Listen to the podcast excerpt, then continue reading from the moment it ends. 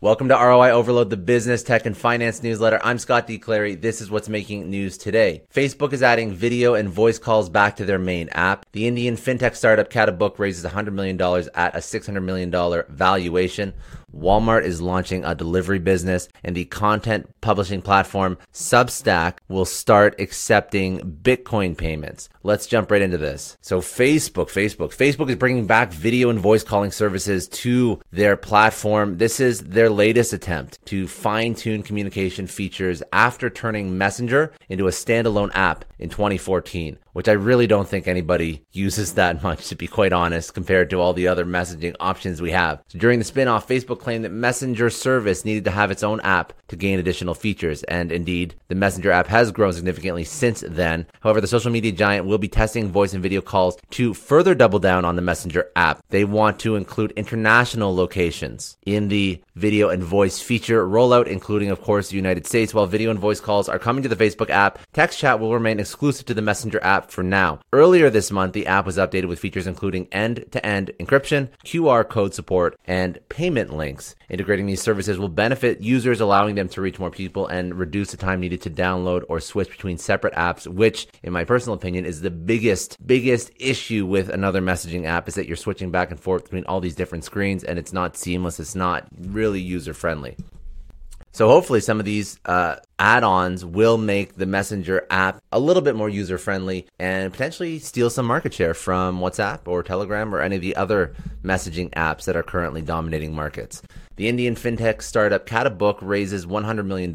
So the, uh, the fintech startup Khatabook has closed $100 million Series C funding led by US based Tribe Capital and Moore Strategic Ventures. This fund took the valuation of Khatabook to $600 million.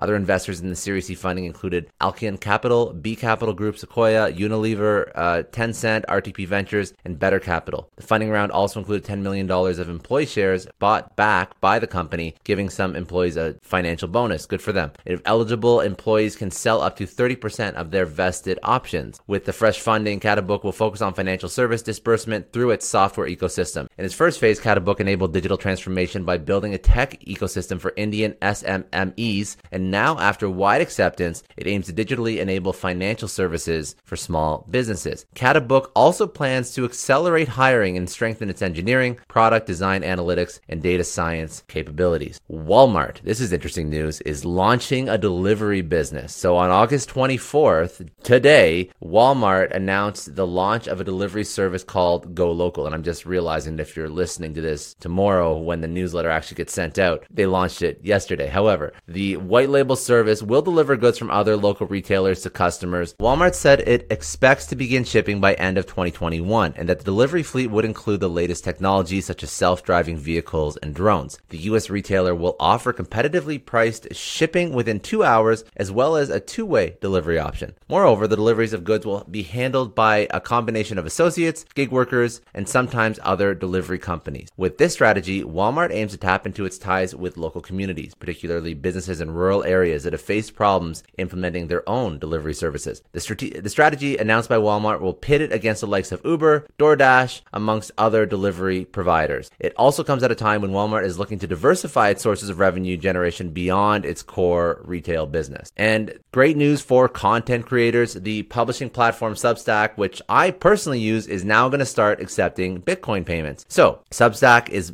backed by Andreessen Horowitz, a huge, huge, huge venture capital behemoth. Substack is a content platform with over 500,000 paying subscribers that allows you to create newsletters. So once you create newsletters, you can monetize those newsletters. Subscribers can now pay to read your newsletter. So they will begin accepting Bitcoin as a payment for select crypto publications using the payment processor OpenNode. OpenNode is an industry leading Bitcoin payment processor. They said that Substack has integrated their Bitcoin API to offer Bitcoin payments on the online publishing platform. Readers will have the option to pay using Bitcoin for subscriptions to select publications, and the publications will retain earnings in Bitcoin. Initially, the option to pay in Bitcoin will only be available to cryptocurrency focused publications, though there are lots of popular crypto newsletters on Substack Substack. The feature will currently uh, be live for two crypto newsletters analyst Willy Woo's The Bitcoin Forecast and Dan Held's The Held Report. With this option, writers will get more flexibility and freedom in terms of how they're actually monetizing their content. This will allow content creators across the Substack ecosystem to, to accept Bitcoin payments and retain earnings in Bitcoin, or if they want, they can obviously convert it to their preferred currency. For pa- faster payment processing, OpenNode will use the Lightning Network. However, users will have an option to make payments on chain without Lightning, depending on their preference of payment. Uh, other things that are interesting around the internet Google will now start showing customized Play Store ratings. So, Google has announced plans to change the way it shows Play Store ratings and reviews for users in different countries based on different countries, devices, and whatnot. So, the reviews that you're going to get are going to be more relevant based on where you are and what type of device you're using. Also, SpaceX is now shipping 100,000 Starlink terminals to customers. So Elon Musk just announced that he will be shipping 100,000 terminals to customers. Starlink is the